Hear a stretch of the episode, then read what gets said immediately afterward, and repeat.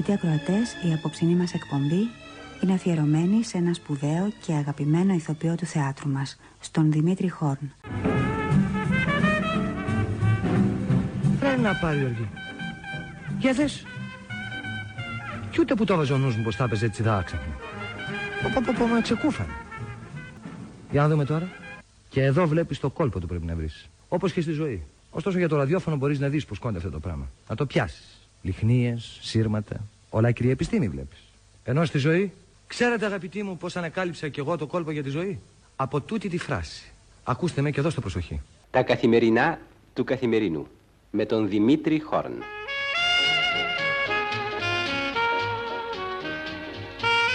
Φίλτα περί ελαφρού τραγουδιού θα μιλήσω απόψε. Όπως λοιπόν λέγαμε και χθες, τρεις είναι οι κατηγορίες στις οποίες υπάγονται τα ελαφρά τραγούδια. Πρώτη κατηγορία είναι τα τραγούδια τα ανθοκυπουρικά. Το κυπαρισάκι λιγερό, η μυρτιά, είχα μια θάλασσα στο νου, η καλαμιά, ε, τα τριαντάφυλλα και το είχα φυτέψει μια καρδιά. Θα μου πείτε ότι η καρδιά δεν είναι φυτό. Ε, αφού φυτεύεται όμως, δεν ξέρετε τώρα αυτός που το έγραψε, ξέρετε εσείς. Η δεύτερη κατηγορία των αναφρών τραγουδιών περιλαμβάνει τα τραγούδια τα ζωολογικά, όπως η γατούλα, το σπουργητάκι, το γαϊδαράκος και το μου φτάνει να σε βλέπω. Τώρα θα ρωτήσετε και πάλι τι σχέση έχει αυτό με τα ζώα. Ε, πώς. Για να του φτάνει να τη βλέπετε μπορεί, θα είναι ζώων. Και φτάνουμε πλέον στην τρίτη κατηγορία, στα τραγούδια τα έγχρωμα. Βέβαια, υπάρχουν και τραγούδια έγχρωμα, τεκνικόλορ. Η Άσπρες κορδέλες, τα κορίτσια είναι κόκκινοι κλωστοί δεμένοι και το άλλο το τρικολόρο, οι πράσινες, οι κόκκινες, οι θαλασσιές χάντρες. Αυτό, ώσπου να το γυρίσω δίσκο, είδα και έπαθε. Με παίρνανε τα κλάματα, καθώς το έλεγα βεβαίως το τραγούδι, τρέχαν τα δάκρυα και το τραγούδι ξέπαθε.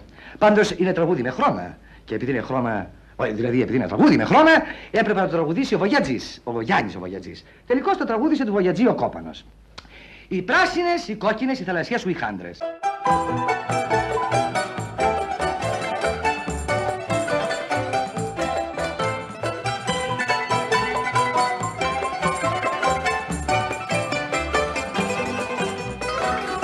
κόκκινες οι πράσινες οι θαλάσσιες σου οι χάντρες στα χέρια χτες έφερανε δέκα λεβέντες άντρες φέραν κακό και ταράχη στις κοκκινιά στις μάντρες οι πράσινες, οι κόκκινες, οι θαλάσσιες σου οι χάντρες Λαϊ λαϊ λαϊ λαϊ λαϊ λαϊ λαϊ λαϊ λαϊ λαϊ λαϊ λαϊ λαϊ λαϊ λαϊ λαϊ λαϊ λαϊ λαϊ Όχ, βγάλε τα στολίδια σου που βάζεις σαν περνάς και πάψε τα παιχνίδια σου και μη μας τυραννάς.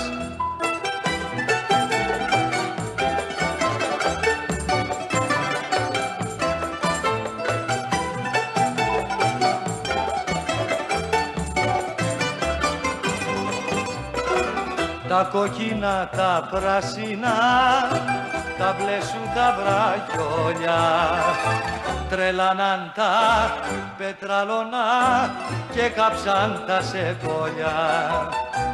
Αλλά αν βρεθεί ο μαστοράς τα κλαίει καρδιά μου η γόλια τα πράσινα, τα κοκκινά, τα μπλε σου τα βραχιόλια. Λαϊ λαϊ λαϊ λαϊ λαϊ λαϊ λαϊ λαϊ λαϊ λαϊ λαϊ λαϊ λαϊ λαϊ λαϊ λαϊ λαϊ λαϊ λαϊ Ωχ, βγάλε τα στολίδια σου που βάζεις σαν περνάς και πάψε τα παιχνίδια σου και μη μας τυραννάς.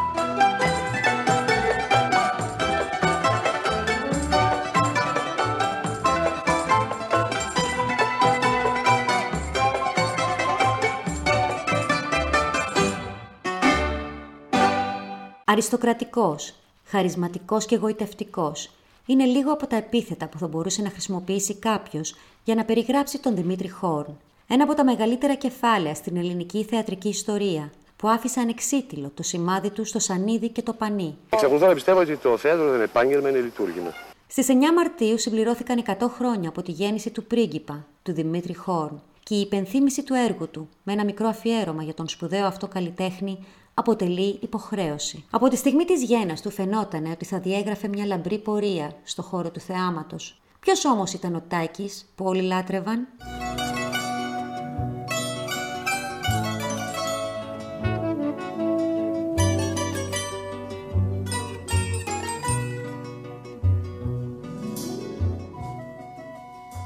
Αυτή η γειτονιά είναι για όλους μας ένα κλουβί. Κανείς δεν ζει αληθινά αυτό που θα ήθελε να ζει. Γιατί το όνειρο είναι μια στιγμή. Και όλες οι άλλες οι στιγμές απελπισία. Μέσα σε αυτό το δρόμο γεννιόμαστε, ζούμε και πεθαίνουμε. Μαζί με εμάς και τα όνειρά μας. Μαζί με εμάς και τα παιδιά μας.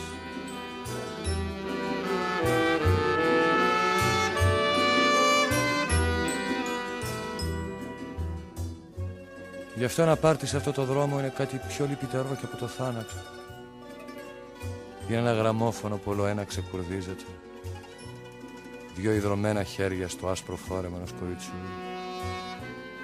Ένα σκύλος που απορεί. Ένα ποτήρι αδιανό στην άκρη της αυλής μου. Μια κόκκινη κορδέλα στα μαλλιά της. Ένας κρυφός αναισθηματισμός. Ένα αρπακτικό βλέμμα θηρίου που δεν τολμάει να αγγίξει. Ένα κλουβί στην πόρτα σου με ένα πουλί που κοιμάται.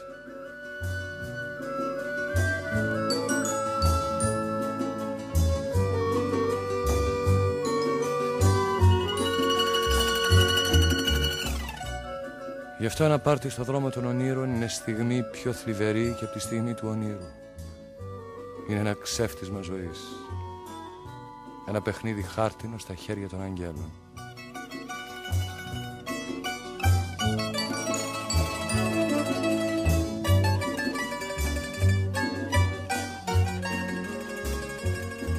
Κοιτάξτε τούτο το κλουβί.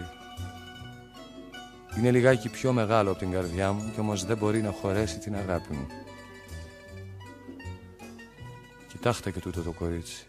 Θα του χαρίσω το κλουβί και ένα τραγούδι θα μου πει. Για το πουλί που χάθηκε. Για το πουλί που πια δεν ζει. Ήρθε στον κόσμο στις 9 Μαρτίου του 1921 σε ξενοδοχείο στην οδό Σταδίου στο κέντρο της Αθήνας.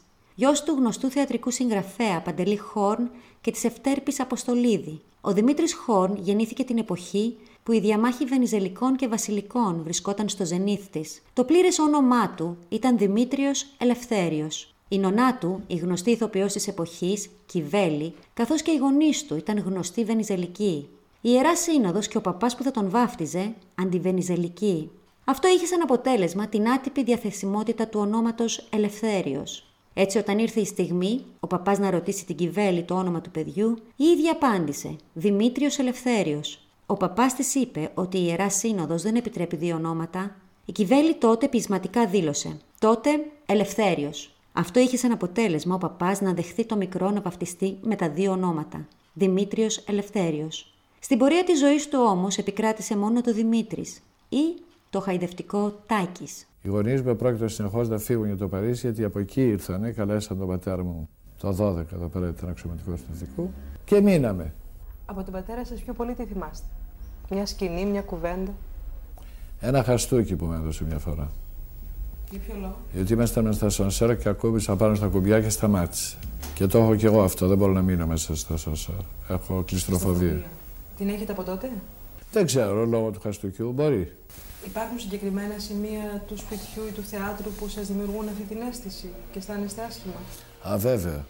Στο θέατρο ήθελα πάντα να υπάρχει μια πόρτα που να μπορώ να φύγω. Ο Δημήτρης Χόρν πρωτοεμφανίστηκε στη σκηνή Μωρό, στην αγκαλιά της νονάς του, στο έργο Γειτόνισε, σε σκηνοθεσία του πατέρα του. Δεύτερη εμφάνιση για το μικρό Τάικι θα γίνει σε ηλικία 4 ετών, πάλι με την ονά του στο έργο Νόρα του Ήψεν, όπου έπαιζε ένα από τα παιδιά της ηρωίδας. Η τρίτη του εμφάνιση θα έρθει 10 χρόνια αργότερα, σε ηλικία 14 ετών, στο θίασο της Μαρίκα Κοτοπούλη, στο θερινό θέατρο Πάρκ, στην παράσταση Μαμά Κολυμπρί. Κοιτάξτε, η Κοτοπούλη ήταν μια μεγάλη ηθοποιός και μια ευφιεστάτη γυναίκα. Έχει, έχει πει πράγματα αμήμητα που δεν μπορούν να υποθούν εδώ. Ήταν μια Πανέξυπνη γυναίκα. Τώρα στην τραγωδία δεν την είχα δει. Στη γλυτεμνίστρα που έπαιξε τον Αγαμένονα δεν μου άρεσε. Την ηλέκτρα του, την περιβόητη που έχει παίξει δεν ήταν η ηλέκτρα του Σοφοκλή, ήταν του Χόφτενστον. Σε τραγωδίες δεν την έχω δει. Για μένα ήταν πιο μεγάλη ηθοποιός η Κιβέρη από την Κοτοπούλη. Τώρα δεν ξέρω επειδή είναι νονά μου αν είμαι προκατηλημένος, αλλά... Το 1937 αποφασίζει να δώσει εξετάσεις στη Δραματική Σχολή του Εθνικού Θεάτρου. Όπως είχε δηλώσει ο ίδιος, σε συνέντευξη που παραχώρησε το 1966 στο περιοδικό Γυναίκα, την απόφαση την πήρε, γιατί ο πατέρας του αγαπούσε πολύ τον μεσημεριανό του ύπνο. Ένα μεσημέρι τρώγαμε με τον πατέρα μου και ο πατέρας μου ήθελε να κοιμάται το μεσημέρι πάντα. Και λέει στη μητέρα μου να πάρει ο διάλογος, αύριο θα χάσει τον ύπνο μου. Λέει γιατί, γιατί με λέει στην Επιτροπή του Εθνικού Θεάτρου για τις εισαγωγικές εξετάσεις. Λέω τι είναι αυτό; Λέει δραματική σχολή. Και αμέσως μετά πήγα στη δραματική σχολή, έμαθα που είναι και υπέβαλα μια αυτή. Ήταν ο συναδεινός διευθυντής και μου λέει έληξε η υποβολή αιτήσεων, αλλά επειδή είσαι γιος του Παντελή θα. Και αρπάχτηκα έτσι από μια σανίδα την ώρα που πνιγόμουν και πήγα στη δραματική σχολή.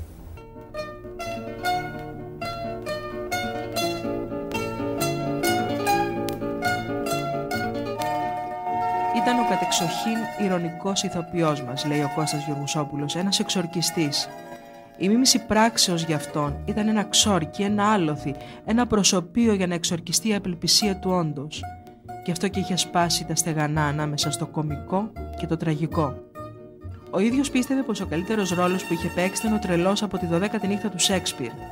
Η τρελή του Σέξπιρ μου έλεγε: Λένε πολύ σοφά πράγματα. Ίσως να είμαι κι εγώ λίγο τρελός και μου υπενθύμισε το βυζιεινό και εκείνο το «μετεβλήθη εντός μου ο ρυθμός του κόσμου». Και ο δικός μου συμπλήρωνε «Το νιώθω πολλές φορές όταν εκνευρίζομαι και όταν γίνομαι εμπαθής, γιατί μην νομίζετε, είμαι εμπαθέστατος».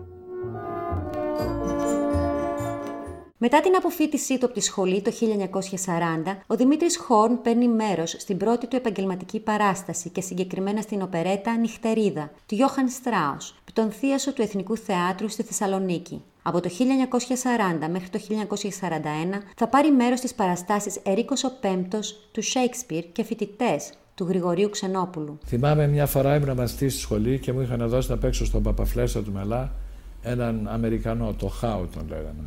Αρρώστησε ο Ολύμπιος που πρόκειται να τον παίξει και με αρπάξαν και με ρίξαν στη σκηνή. Και αισθανόμουν όταν έβγαινε, ήταν ο, Παπα, ήταν ο Μυρωτής απάνω στη σκηνή, ήταν ο Παπαγεωργίου, ήταν ο Βεάκης αισθανόμουν ότι μίκρανα, μίκρανα, μίκρανα, μίκρανα και ότι γινόμουν. Και τώρα πώς θα με δουν ότι είμαι πάνω στη σκηνή. Δεν είχα την αίσθηση ότι υπάρχω. Μέχρι και το 1944, ο Δημήτρης Χόν συνεργάζεται με τους θειάσους της Μαρίκα Κοτοπούλη και της κυρίας Κατερίνας και εξαδιπλώνει το ταλέντο του στα έργα Ο Πρωτεβουσιάνο, Αργυρή Γάμη, Κυρία με τις Καμέλιες, Ο Θέλος, Τα Φαντάσματα του Μετροπόλ, Σύζυγη με δοκιμή, Παράξενο Ιντερμέτζο και Ρομάντζο. Το θέατρο είναι μια δύσκολη δουλειά και μένεις πάντα με άδεια χέρια. Άλλωστε και ένα επάγγελμα θνησιγενές. Από την ώρα που κλείνει η αυλαία δεν μένει τίποτα. Είναι έτσι δεν είναι. Σου λένε η Σάρα Μπερνάρ ήταν μεγάλη ηθοποιός. Να μου το αποδείξεις πώς ήταν μεγάλη. Ο ηθοποιός δεν αφήνει τίποτα πίσω. Ένα όνομα. Ξέρω. Το 1944 αποφασίζει να δημιουργήσει το δικό του θίασο, μαζί με την Μέρη Αρώνη και ένα χρόνο μετά προστίθεται και η Βάσο Μανολίδου. Το 1945 συνεργάζεται με τον θίασο της Μελίνας Μερκούρη και του Νίκου Χατζίσκου στο έργο «Το ποτρέτο του Ντόριαν Γκρέι». Από το 1946 μέχρι το 1950 επιστρέφει στο Εθνικό Θέατρο παίρνοντας μέρος σε σημαντικά ελληνικά και ξένα έργα. Η χρυσή εποχή του θεάτρου ήταν επιφώτου πολίτης, όπου εμάζεψε μέσα ό,τι καλύτερο είχε το ελληνικό θέατρο. Το Δεάκη, την Αλκαίου, την Παπαδάκη, την Βαξινού, τη Μανολίδου, η οποία είναι μια μεγάλη ηθοποιός. Ό,τι υπήρχε, τον Γκατράκη, τον Κοτσόπουλο, τον Μαμία, έναν σπουδαίο ηθοποιό. Και αναγέννησε το θέατρο ο πολίτης. Και μετά βεβαίως ο Ρομπίος. Τώρα δεν ξέρω σε τι κατάντια βρίσκεται το Εθνικό Θέατρο. Το 1951 φεύγει για την Αγγλία με αιτήσια υποτροφία από το Βρετανικό Ινστιτούτο και στη συνέχεια ταξιδεύει στην Αμερική. Όταν βλέπω τον εαυτό μου. Εγώ λοιπόν όταν βλέπω τον εαυτό μου στην οθόνη, απορώ πως υπάρχουν άνθρωποι που έρχονται και με βλέπουν. Τι δεν σας αρέσει τον εαυτό σας, Τα πάντα. Δηλαδή. Η μούρη μου, η... τα προβούλια μου εδώ. Τα... Έχω την αίσθηση, κύριε Χόρν, μερικές φορές όταν λέτε όλα αυτά τα πράγματα, ότι τα λέτε σχεδόν αφιψηλού. Ξέρετε ότι έχετε υπάρξει και είστε ακόμα από τους σημαντικότερους ανθρώπους που περάσαν από αυτή τη χώρα. Σε αυτό φταίτε που... εσείς. Όχι, εσείς φταίτε. Όχι. Εσείς που με συμπαθείτε. Η απουσία του θα γίνει αισθητή στη θεατρική Αθήνα και πολλοί στη θεατρική πιάτσα πίστευαν ότι ο Χόρν δεν θα ξαναγύριζε στην Ελλάδα. Την περίοδο που έλειπε στο εξωτερικό, ελάχιστα πράγματα είναι γνωστά για τη ζωή του και ακόμα λιγότερα γράφτηκαν στον τύπο. Μπορεί να έβλεπε σημαντικές παραστάσεις, να θαύμαζε τους ξένους συναδέρφους του και να ερχόταν σε επαφή με μεγάλες προσωπικότητες της διεθνούς showbiz. Όμως δεν ένιωθε καλά. Αποδεικτικά στοιχεία αυτής της δυσάρεστης κατάστασης που βίωνε στο εξωτερικό είναι οι δύο ιδιόχειρες επιστολές που έστειλε στη μητέρα του και στην αγαπημένη του φίλη και μαθήτρια, Άννα Συνοδεινού. Στην Άννα Συνοδεινού έγραψε μεταξύ άλλων: Άννα μου, 15 ολόκληρους μήνες τυραννιέμαι γιατί δεν δουλεύω. Έχω ξεπεράσει αυτή την υπέρθετη χαρά που δίνει η δουλειά και ο μόχθος. Ο ηθοποιός δεν αγωνιά για να βρει την αλήθεια πουθενά αλλού, παρά στον εαυτό του. Και ο αγώνας, αυτό τώρα το κατάλαβα, δεν το ήξερα, είναι να βρούμε τον εαυτό μας. Έμαθα πως πρέπει πρώτα να γίνω άνθρωπος, και ύστερα ηθοποιός. Πόνεσα πολύ, και αυτό μου έκανε καλό. Ρωτάς για τα σχέδιά μου, τους σκοπούς μου, τα όνειρά μου. Θέλεις να μάθεις τι κάνω. Τίποτα. Μαθαίνω να υποφέρω. Μην ξεχνάς πόσο καλό τείχο ήμουν και πόσα μου ήρθαν βολικά. Τώρα ζω άλλη ζωή. Του άγνωστου, του τίποτα. Δεν ξέρεις τι απόλαυση σου δίνει αυτή η πικρή γνώση. Δεν θα παίξω εδώ. Δεν θέλω να παίξω. Μόνο σε σένα το λέω, ότι με ζήτησαν και αρνήθηκα. Αυτά που θέλω να παίξω δεν θα μπορέσω ποτέ να τα αγγίξω με μια ξένη γλώσσα. Το θέατρο εδώ είναι φτωχό και περίεργο. Στα έργα τα σύγχρονα, τα δικά τους είναι καλά. Όλα τα άλλα όμως είναι μέτριες παραστάσεις. Η Αμερική στα μάτια μας μοιάζει παράδεισος, αλλά από κοντά είναι κόλαση. Χαίρομαι που δεν είμαι κι εγώ μέσα στο μαρτύριο της βιομηχανοποίησης κάθε αξίας και κάθε ιδανικού. Που αγρυπνώ και δεν κοιμάμαι με το ερώτημα αν έπρεπε να γίνω ηθοποιός ή όχι. Παράδειγμα ότι δεν έπρεπε, ίσως το εγκατέλειψα τόσο εύκολα και χωρίς καμία θλίψη. Ο Χόρν θα επιστρέψει το 1952 στην Ελλάδα, βαθιά απογοητευμένος από τις σκληρές καταστάσεις που έζησε στην Αμερική, τη Γαλλία και την Αγγλία. Στην Ελλάδα πολλά είχαν ήδη αλλάξει στο διάστημα της απουσίας του. Βρέθηκε μπροστά σε έναν καινούριο κόσμο. Με τυραννάει η σκέψη ότι έχω προδώσει όλους τους ρόλους που έχω παίξει. Τώρα αν τους ξαναπέζα πάλι τα ίδια λάθη θα έκανα. Έχετε απορίες; Ρωτήστε ελεύθερα, θα σας τις εξηγήσω. Πώς ξέρετε ότι είστε ο Θεός; Απλούστατα. Όταν προσεύχομαι στο Θεό, διαπιστώνω ότι μιλάω στον εαυτό μου. Α, κατάλαβα. Ε, και πώς έγινε αυτό, πώς σας ήρθε αυτή η επιφύτηση. Όπως όλοι οι προφήτες, άκουγα αόρατες φωνές. Έβλεπα οράματα. Αντιστάθηκα. Αλλά οι φωνές του Αγίου Φραγκίσκου, του Σοκράτη, της Βασίλισσας Βικτόριας, του Ταρζάν και ενός Παπαγάνου, μου έλεγαν και μου ξανά έλεγαν πως είμαι Θεός. Θεός. Θεός, Θεός. Ήταν Κυριακή, 25 Αυγούστου, 3 και 32 ώρα Γκρίνης. Άκουσα με το εξωτερικό μου αυτή ένα τρομερό κεραυνό και είδα ένα πελώριο φωτεινό σώμα σαν φως του ήλιου, κόκκινο σαν φωτιά και στρογγυλό σαν τούμπανο. Άρχισα να χτυπάω τα χέρια μου και να φωνάζω «Α, αλληλούια! Κύριε φώναξα, τι ποιήσεις» Αλλά το φως έσβησε. Με την επιστροφή του στην Ελλάδα δημιουργεί θίασο με την Έλλη Λαμπέτη και τον Γιώργο Παπά, ο οποίος στεγάζεται στο θέατρο Κιβέλης. Από το 1952 μέχρι το 1955 ανεβάζουν τα έργα Βαθιά Γαλάζια Θάλασσα, Ξενοδοχείο η Ευτυχία, Νόρα ή το σπίτι της κούκλας, Αγαπούλα, Μια γυναίκα χωρίς σημασία, Τρεις Άγγελοι, Γαλάζιο Φεγγάρι και Ο άνθρωπος με την ομπρέλα. Προχθές το βράδυ σκεφτόμουν πόσες σελίδες έχω αποστηθήσει στη θεατρική μου σταδιοδρομία. Και είναι πάνω από 125.000. Για έναν χρόνο συνεργάζεται με το θείασο του Κώστα Μουσούρη και στη συνέχεια από το 1956 μέχρι το 1959 ανεβάζουν παραστάσεις μαζί με την Έλλη Λαμπέτη με το δικό του το θείασο, τον θείασο Λαμπέτης Χόρν. Από το 1959 συνεχίζει με το δικό του θείασο μέχρι το 1984 και ένα διετές διάλειμμα το 1965 με 67 όπου επιστρέφει στο Εθνικό Θέατρο. Η τελευταία του θεατρική εμφάνιση ήταν το 1984 στο έργο Αρχιμάστορας Σόλνες του Ήψεν, ενώ η τελευταία του εμφάνιση ήταν το 1993 στο Μέγαρο Μουσικής Αθηνών, σαν αφηγητής στο παραμύθι του Σεργέη Προκόφιεφ, «Ο Πέτρος και ο Λύκος».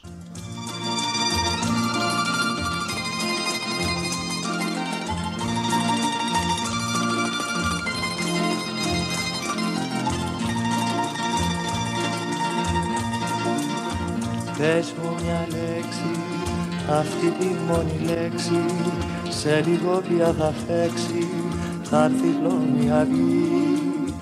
Κοντεύει έξι, ας πούμε αυτή τη λέξη Που έχει στα χείλη μπλέξει και δεν τόλμα να δει Ο ουρανός, ο μεγάλος ουρανός είναι ακόμα σκοτεινός και η νύχτα κύρα Μα εκεί ψηλά κι ήταν άστρο που δειλά. Μοναχό φεγγοβολά και μας χαμογελά. Νύχτα σημαίνια κι η κάθε μου η έννοια. Σ' αποχή με τα ξένια από ξανθά μαλλιά. Γλυκό χαράζει αλλά δε σε πειράζει. Που γέμισε μαράζει η άδεια μου αγκαλιά time.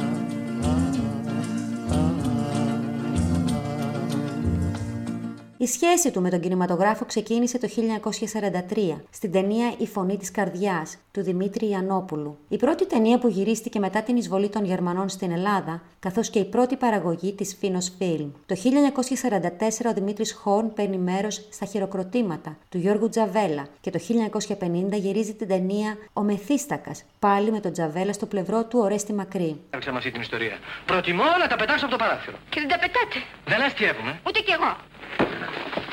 Θα το κάνω, σας προειδοποιώ. Ένα,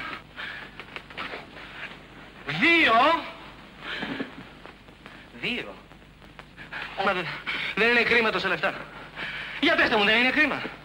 Μα τι έχω κάνει και με βασανίζετε έτσι. Τι θέλετε δηλαδή να καταραστώ την ώρα και τη στιγμή που αγόρασα αυτό το βρωμολακείο.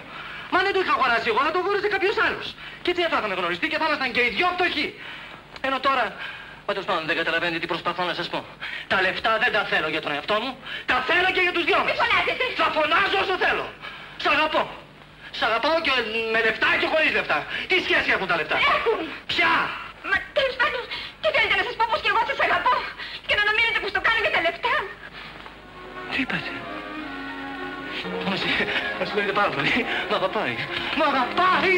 Μ' αγαπάει. Το 1953 ζητάει από τον Μιχάλη Κακογιάννη να γράψει το σενάριο για μια ταινία στην οποία θα πρωταγωνιστήσει ο ίδιος μαζί με τον Γιώργο Παπά και την Έλλη Λαμπέτη, με στόχο να διαφημίσει το θίεσο που είχαν δημιουργήσει. Έτσι, στις 11 Ιανουαρίου του 1954 κάνει πρεμιέρα η πρώτη ταινία του Κακογιάννη με τίτλο Κυριακάτικο Ξύπνημα. Αξίζει να αναφερθεί ότι τα εσωτερικά γυρίσματα γίνανε σε στούντιο της Αιγύπτου. Ακολούθησε η ταινία Κάλπικη Λύρα του Γιώργου Τζαβέλα το 1955, η πρώτη μεγάλη ελληνική ταινία με διεθνή επιτυχία και και πολλές διακρίσεις. Χαίρετε. Μπορείτε σας παρακαλώ να μου χαλάσετε τη δηλήρα. Κάλπικη δυστυχώς. Κάλπικη. Τι θα Και η ταινία «Το κορίτσι με τα μαύρα» του Κακογιάννη το 1956. Γι' αυτό καλύτερα να εξηγηθείτε μια ώρα αρχίτερα. Γράφτε της ό,τι έχετε να της πείτε και στείλτε το γράμμα με ένα δικό σας άνθρωπο. Θα προτιμούσα να της μιλήσω ο ίδιος. Μα αφού αυτό δεν μπορεί να γίνει. Αν δοκιμάσω άλλη μια φορά. Να περάσω με τον Τζόρτζ. Όχι με αυτόν. Γιατί όχι με αυτόν; Ε, ξέρω εγώ... Να, λέω. Κάτι μου κρύβεις και Σπύρο. Και σε μια τέτοια δύσκολη στιγμή της ζωής μου νομίζω πως πρέπει να τα ξέρω όλα. Μα τι να ξέρεις τώρα. Δεν αξίζει τον κόπο. Ο κόσμος είναι κακός και ζηλιάρης. Άστα. Ο Τζόρτζης. Αυτά πάνε. Περάσανε. Πήγαινε τώρα να γράψει ένα ωραίο γράμμα και στείλ το σήμερα κιόλα. Το 1958 ο Δημήτρης Χόρν υποδίεται τον Κλέον, ένα φτωχό και δειλό υπάλληλο της τράπεζας που ερωτεύεται την ερωμένη του αφεντικού χωρίς ανταπόκριση. Ένα λογιστικό λάθος όμως φέρνει στα χέρια του ένα εκατομμύριο δραχμές και έτσι καταφέρνει να κερδίσει την καρδιά της αγαπημένης του. Μιλάμε για τη ρομαντική κομμωδία «Μια ζωή την έχουμε» σε σενάριο και σκηνοθεσία του Γιώργου Τζαβέλα, ντυμένη με την υπέροχη μουσική του Μάνου Χατζητάκη. Αυτή ήταν η ζωή μου, κύριε Θήρικα. Από το ταμείο στο υπόγειο και από το υπόγειο στο ταμείο. Έφτασα 35 χρονών, χωρίς να καταλάβω πώς πέρασαν τα χρόνια. Χωρίς να γλεντήσω κι εγώ μια φορά στη ζωή μου. Και πότε βούτυξες τα λεφτά; όχι και βούτυξε. Εκείνη γελούσε. Μου θα τον σκοτώσω εκείνη τη στιγμή. Μπορώ να τον έπνιγα. Μα και βέβαια ήμουν βλαμμένος. Δέκα χιλιάδες για το φιλόπτωχο ταμείο της. Ποιος ήμουν εγώ που τόλμησα να την αγαπήσω; Ένα σήμαντο ανθρωπάκι που ονειροπολούσε ηλίθεια πίσω από τα κάγκελα του ταμείου μετρώντας τα λεφτά των άλλων. Στο τέλος τα βούτυξες. Α, σε παρακαλώ, κύριε Φύλακα, τα βούτυξα και τα βούτυξα. Μα τι μανίες έπιασε. Ρε, τα βούτυξες δεν τα βούτυξες. Εγώ σου ανοίγω την καρδιά μου και σου μιλάς για λεφτά. Καλά, ρε παιδάκι μου, καλά. Όχι, μα δεν με καταλαβαίνεις καθόλου. Καταλαβαίνω, σώπα, σιγά. Δεν με νιώθεις. Καλά, παιδάκι, σε, σε νιώθω. Καλά, κάτσε, κάτσε, κάτσε. Τέλος πάντων, εδέησε να μου εγκρίνει την άδεια ο κύριος εγώ. Μπράβο. Όχι, μπράβο, ότι είναι δικαιούμενο νομίμως. Και κατάφερα και βρήκα μια δουλειά αρκετά καλή. Τα λογιστικά βιβλία μιας εταιρείας εκενώσεω βόθρων. Ωραία. Όχι και ωραία, κύριε Φύλακα. Μια άδεια θα έπαιρνα κι εγώ ύστερα από τόσα χρόνια. Είχα και εκείνο το μανόλι που μου τριβέλιζε τα αυτιά με εκείνο το Μια ζωή την έχουμε. Κι αν δεν τη γλεντήσουμε, τι θα καταλάβουμε, τι θα καζαντήσουμε, τι θα καταλάβουμε, τι θα καζαντήσουμε. Να μου το κόλλησες και εμένα. Η κινηματογραφική επιτυχία του Χόρν συνεχίζεται με την ταινία Μια του κλέφτη του Δημήτρη Ιαννόπουλου το 1960 και φυσικά το 1961 με την ταινία Αλίμονας στους νέους σε σενάριο του Σακελάριου Γιανακόπουλου. Η υπόθεση είναι μια παραλλαγή του μύθου του Φάουστ και ο Δημήτρης Χόρν κερδίζει το πρώτο βραβείο ανδρικού ρόλου στο Φεστιβάλ Κινηματογράφου της Θεσσαλονίκης την ίδια χρονιά. Πώς θέλετε να είστε ως νέοι, όπως είσαστε ή να σας αλλάξω; Όχι όπως ήμουνα. Καλούδης ήμουνα, νοστιμούδης ήμουνα. Πάρα πολύ ωραίο δωμάτιο λοιπόν. Πάρα πολύ μου αρέσει. Δηλαδή σας κάνει, κύριε; Α, μου κάνει, βεβαίως μου κάνει. Ε, τώρα ίσως διάφορε σύγχρονε ανέσει. Αλλά αυτά τώρα. Ένας νέος άνθρωπος τα παραβλέπει. Οι ανέσεις είναι κυρίως για τα γεράματα. Ε, τα γεράματα θέλουν το χουχούλιασμα και το ζεστοκόπημά τους. Θα μου πείτε όμως ότι θα πάσουν οι χαραμάδες, ε; Ε, δεν πάνε να πάσουν οι χαραμάδες, τι με νοιάζει τώρα; Εγώ είμαι νέος. Με νοιάζει να πάσουν οι χαραμάδες. το αίμα των νέων ανθρώπων βράζει. Κοχλάζει. Δεν έτσι ε. Το 1962 παίρνει μέρος στην ταινία Η Αθήνα τη νύχτα σε σενάριο του Νίκου Τσιφόρου και σκηνοθεσία του Κλέαρχου Κονιτσιώτη. Την ίδια χρονιά λαμβάνει μέρος ω αφηγητή του μικρού μήκους ντοκιμαντέρ του Μινά Χριστίδη. Η παράσταση τελείωσε. Τα τωρινά χρόνια, mon cher, μπουκάρει μες στο ασανσέρ, πατάει το έβδομο κουμπί και για ψηλά τραβάει. Στο ρετυρέ που κάθεται και εκεί της τραγουδάει.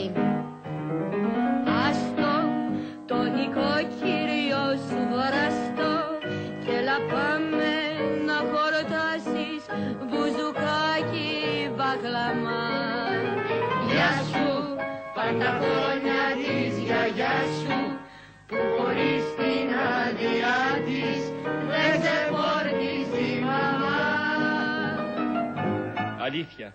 Δεν ξεπόρτιζε από το σπίτι μόνη, ακόμα και αν τη στάζανε χρυσάφια, καν και καν. Ήταν μονάχη της χαρά να ράβει, να μπαλώνει. Μα βλέπετε στα χρόνια αυτά βγήκε το κουνκάν που επιβάλλεται η μαμά να κάθεται να παίζει. Και για να φάνε τα παιδιά, ποιος τρώνει το τραπέζι; Α, ο μπαμπάς απλούστατα. Έτσι είναι καλά και φίνα. Να πηγαίνει καμιά τσάρκα η κυρία Καβουρίνα με το σπάρο στη ραφίνα. Και να αφήνει άκου δράμα του γυαλού τα βοτσαλάκια, τα μικρά τα καβουράκια να σπαράζουν στο κλάμα. Άκου τη δρόμο η ζωή κακό που έχει πάρει. Τσάρκα τότε πηγαίνανε, μονάχα οι κουμπάροι. Μα η καβουρίνα αν δεν πάει, τι θα γίνουνε οι σπάροι; Και τα παιδιά; Ο κάβουρας. Ε, άμα δεν του γουστάρει να τα ταντεύει όπως λέει η μόδα η καινούρια, ας έκανε άλλη δουλειά, μην έφτιανε καβούρια. Με όλα αυτά, συμπέρασμα ένα μπορεί να βγει. Πως θα συμβαίνει πάντοτε σε τούτη εδώ τη γη; Τα νέα χρόνια που έρχονται με ήλιο ή με χιόνια, πάντοτε θα διαφωνούν με τα παλιά τα χρόνια. Μα μέσα στις διαφορές που θα έχουμε να λύσουμε... Είναι και κάτι που σε αυτό τώρα θα συμφωνήσουμε. Και είναι αυτό το ότι... Μια ζωή την έχουμε κι αν δεν τη γλεντήσουμε. Τι θα καταλάβουμε, τι θα καζαντήσουμε. Τι θα καταλάβουμε, τι θα καζαντήσουμε. Μες στο ψεύτικο ντουνιά, παίξε μου διπλοπενιά Παίξε μου διπλοπενιά και ο μήνας έχει εννιά Και ο μήνας σε γενιά Ο έρωτας έπαιζε πάντα πρωταγωνιστικό ρόλο στη ζωή του Δημήτρη Χόρν. Όπως είχε πει ο ίδιος, από τα έξι χρόνια μου και μετά δεν μπορώ να θυμηθώ τον εαυτό μου να μην είναι ερωτευμένος, δηλαδή συγκινημένος με κάποιο πρόσωπο. Θα έλεγα πως είμαι ερωτευμένος με τον έρωτα. Ενώ δηλαδή ήμουν ένα πολύ κεφάτο παιδί, ξαφνικά μελαγχολούσα φοβερά και έγραφα θλιμμένα ποιήματα. Με μελαγχολούσαν αυτοί οι έρωτες. Ή η ζωή. Σε ηλικία 21 ετών παντρεύεται τη Ρίτα Φιλίππου και όπως είχε δηλώσει ο ίδιος, την πρώτη μου γυναίκα την απατούσα συνεχώς και της το έλεγα. Το 1953 ξεκινάει η θυελώδης σχέση του με την Έλλη Λαμπέτη, που κράτησε 7 χρόνια. Ο παθιασμένος τους έρωτας θα γίνει το αγαπημένο θέμα κοινού και σκανδαλοθηρικού τύπου. Η Έλλη Λαμπέτη θα επισπεύσει το διαζύγιό της με τον Μάριο Πλωρίτη για να ζήσει δίπλα στον αγαπημένο της. Ο χωρισμός όμως θα έρθει το 1959 και μαζί του θα σταματήσει και η επαγγελματική του συνεργασία. Χρόνια μετά, ο Δημήτρης Χόρν, μιλώντας για τη σχέση του, είπε: Ήταν αφόρητη ζηλιάρα. Δεν τολμούσα ούτε βλέμμα να ρίξω σε άλλη γυναίκα. Γινόταν χαλασμός. Ζήλευα κι εγώ ελεηνά. Ήμασταν μαζί 7 χρόνια. Όταν με άφησε, ήμουν σαν τάβρος εν ιαλοπολείο. Πληγώθηκε ο εγωισμός μου. Δεν μπορώ να πω πως δεν την αγάπησα και τη θαύμαζα πολύ σαν ηθοποιό, αλλά δεν ήταν η γυναίκα της ζωής μου. Σύμφωνα με τον έμπιστο γραμματέα του Θεοδόση Ισακίδη, ο έρωτας της ζωής του ήταν η Άννα Γουλανδρή, η δεύτερη γυναίκα του. Η πρώτη τους γνωριμία είχε γίνει όταν η Άννα ήταν παντρεμένη με τον πρέσβη Λεωνίδα Παπάγο. Όταν ξανασυναντήθηκαν δεν υπήρχαν πλέον εμπόδια. Ο γάμος τους έγινε το 1967 και κράτησε μέχρι το θάνατο της Άννας το 1988 από καρκίνο. Όπως έλεγε ο ίδιος πάντα, την αγάπησα πάρα πολύ. Μαζί δημιούργησαν το Ίδρυμα Γουλανδρή Χόρν. Όταν σας ρωτούν για τη Λαβέτη, τι θυμάστε πιο πολύ από αυτήν, τι έχετε αγαπήσει πιο πολύ σε αυτήν; Όταν έπαιζα μαζί της. Αυτό λέτε και επίσης λέτε και διάβαζε θαυμάσια. Θαυμάσια. Ποίημα θα διάβαζε θαυμάσια. Χθες το βράδυ διάβαζα το Μανακάσι που εμένα μου αρέσει ο σπίτι πολύ. Το διάβαζε αυτό το μεσολογγίτικο, ερικόρι ενός θαλασσινού και ενός δημιώτη εδαφή. Τα διάβαζε θαυμάσια. Και διάβαζε θαυμάσια το Ευαγγέλιο. Είναι καταπληκτικό ένας άντρας που έχει ζήσει ένα θυελώδη έρωτα με μια τέτοια γυναίκα να λέει μετά από χρόνια ότι αυτό που με έχει συγκλονίσει αυτήν το διάβαζε θαυμάσια. Και επίσης για την πρώτη σας γυναίκα έχετε πει το καταπληκτικό για αυτήν είναι ότι σε αυτήν ήταν ότι δεν, δεν μου έκανε ζήλευε. έλεγχο. Δεν με έλεγχε καθόλου. Δεν ζήλευε, δεν με ρωτούσε που πήγες, τι έκανες, με ποιον μιλάς. Και για την Άννα ότι ήταν μια μεγάλη ψυχή. Μεγάλη καρδιά. Μεγάλη καρδιά. Και πανέξυπνη γυναίκα και χαριτωμένος άνθρωπος. Εκτιμάτε πολύ την εξυπνάδα, έτσι δεν είναι; Στις Ε, γυναίκες. Ναι, ο κουτός άνθρωπος είναι κουραστικό πράγμα. Τώρα δεν ξέρω αν εγώ είμαι κουτός ή έξυπνος, αλλά οι κουτοί με κουράζουν. Κατά τη δική μου κρίση. Αξιοσημείωτος είναι ο ανεκπλήρωτος έρωτας της Edith Piaf για τον Δημήτρη Χόρν. Τον γνώρισε το 1946 σε μια εμφάνισή της στην Αθήνα, στο θέατρο Κοτοπούλη. Η διάσημη Γαλλίδα τραγουδίστρια θα επιστρέψει στο Παρίσι, αλλά δεν θα σταματήσει να σκέφτεται τον νεαρό Έλληνα, και έτσι άρχισε να του γράφει. Σε μια τετρασέλιδη επιστολή με ημερομηνία 20 Σεπτεμβρίου του 1946, μεταξύ άλλων έγραψε: Σ' αγαπώ όπως δεν αγάπησα ποτέ κανέναν. Τάκη, μη μου πληγώσεις την καρδιά. Αν πας στο Λονδίνο, μετά την Αμερική θα πάω κι εγώ. Θα ήθελα να ζω πολύ κοντά σου. Νομίζω πως θα μπορούσα να σε κάνω ευτυχισμένο και πιστεύω επίσης πως σε καταλαβαίνω πολύ καλά. Ξέρω πως είμαι ικανή να τα παρατήσω όλα για σένα.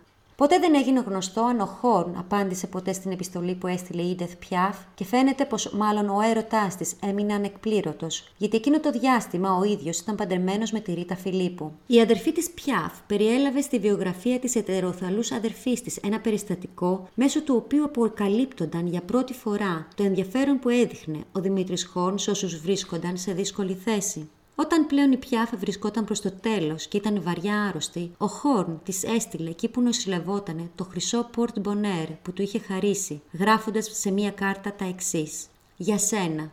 Εσύ το χρειάζεσαι περισσότερο από μένα. Το περιστατικό επηρέασε τρομερά την Ίντεθ Πιάφ και είπε: Φαίνεται πως εκείνο τον καιρό στην Αθήνα βρισκόμουν μπροστά στον πραγματικό έρωτα. Ένας καλλιτέχνης δεν πρέπει ποτέ να παντρεύεται. Κάποτε, μετά το τέλος μιας παράστασης στην οποία πρωταγωνιστούσε, ζήτησε συγγνώμη για την άθλια ερμηνεία του από τους θεατές, παρόλο που εκείνοι τον καταχειροκρότησαν. Παρ' όλα αυτά, με τους νέους ηθοποιούς υπήρξε πάντα πολύ γενναιόδωρος. Ο Δημήτρης Χόρν, εκτός από το θεατρικό σανίδι και τη μεγάλη οθόνη, ασχολήθηκε και με το ραδιόφωνο. Γνωστή είναι η εκπομπή του Ο Ταχυδρόμος Έφτασε, όπου με τη βαθιά αισθαντική φωνή του διάβαζε φανταστικά γράμματα ακροατών, σε κείμενα του Κώστα Πρετεντέρη. Επίσης συμμετείχε σε πολλά ραδιοφωνικά θεατρικά έργα. Διετέλεσε γενικός διευθυντής τη ΕΡΤ την περίοδο 1974-1975, ενώ τιμήθηκε από την ελληνική πολιτεία με το μετάλλιο του Χρυσού Σταυρού του Γεωργίου του Πρώτου. Το 2000 καθιερώνεται το βραβείο Δημήτρης Χόρν, το οποίο απονέμεται στους καλύτερους πρωτοεμφανιζόμενους άνδρες ηθοποιούς κάθε χρονιάς. Το 1983 ο Τάκης, όπως τον αποκαλούν οι φίλοι του, αποσύρεται ολοκληρωτικά από την δημόσια ζωή και το 1994 προσβάλλεται από την νόσο Αλτσχάιμερ. Ύστερα από πολύ μηνυμάχη με την επάρατη νόσο, φεύγει από τη ζωή το 1998 και στη μνήμη του καθιερώνεται το βραβείο Χόρν, ο χρυσός σταυρός που φορούσε, ο οποίος απονέμεται σε νέους ηθοποιούς του θεάτρου. Με πολλά πράγματα που έχω κάνει δεν είμαι περήφανο, Αλλά γι' αυτό είμαι. Είναι ίσως είναι και για το μόνο. Εκείνο που με κάνει περισσότερο ευτυχή όμως και ουσιαστικά υπερήφανο είναι ότι όλα, όλοι που έχουν πάρει το βραβείο Χορ κάνουν μια καταπληκτική σταδιοδρομία στο ελληνικό θέατρο. Υπήρξε ο δάσκαλός μου, ένας άνθρωπος που ήταν πάνω από τα πράγματα, που δεν είχε ανάγκη σχεδόν τίποτα παρά μόνο την αγάπη, δεν έδινε καμία σημασία στην επιτυχία και έλεγε κάτι πολύ ωραίο ότι «Μα δεν μπορώ να δώσω σημασία στην επιτυχία γιατί μετά θα πρέπει να δώσω σημασία και στην αποτυχία και δεν με συμφέρει. Τον Ιανουάριο του 1998, ο Δημήτρης Χόρν νοσηλεύεται με γαστροραγία και διαβετικό σοκ. Το άστρο του έσβηνε. Δίπλα στο Δημήτρη Χόν, που αγαπήθηκε όσο λίγοι ηθοποιοί, βρίσκονται δύο-τρεις φίλοι, οι οποίοι και ενημερώνουν αμέσως τον αδερφό του. Πέρα από καλός και ταλαντούχος ηθοποιός, πέρα από χαρισματικός και πληθωρικός άνθρωπος, με έντονο χιούμορ, πηγαία διάθεση αυτοσαρκασμού, χαριτωμένος και γοητευτικός συγχρόνως, ή μήπως και όλα αυτά μαζί, ο Δημήτρης Χόρν άφησε πίσω του έναν μύθο. Στις 16 Ιανουαρίου του 1998, ο Δημήτρης Χόρν άφησε την τελευταία του πνοή. 23 χρόνια μετά, η λάμψη του συνεχίζει να θυμίζει σε όλους μας πως ηθοποιός σημαίνει φως και το δικό του φως θα είναι πάντα το πιο λαμπερό.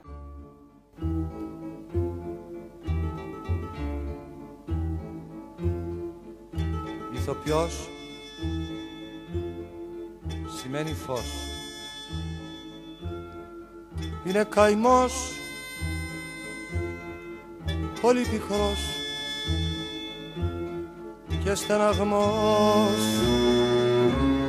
Πολύ μικρός.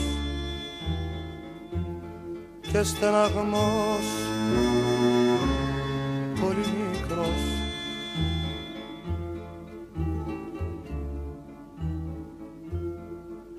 Μίλησες κλαις. Όχι δεν λες. Μήπως πεινάς; Και τι να φας; Όλο γυρνάς. Πες μου που πας. Όλο γυρνάς. Πες μου που πας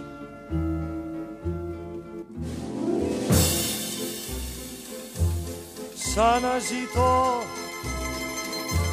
στο χώρο αυτό γιατί είναι εγώ πολύ μικρός και θλιβερός ηθοποιός. Θα παίξεις μια, θα παίξω δυο. Θα κλάψεις μια, θα κλάψω δυο. Σαν καλαμιά θα σ' αρνηθώ. Σαν καλαμιά θα σ' αρνηθώ.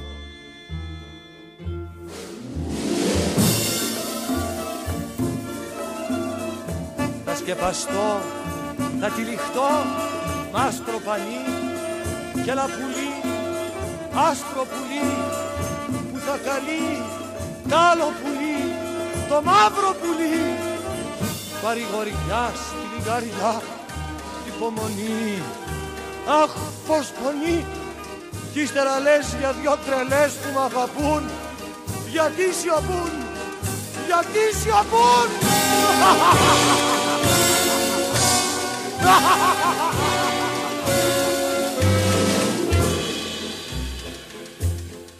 Έλα στο φως παίζω θα δεις.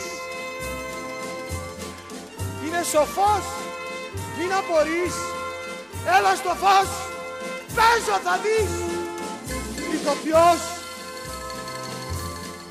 ό,τι κι αν δεις,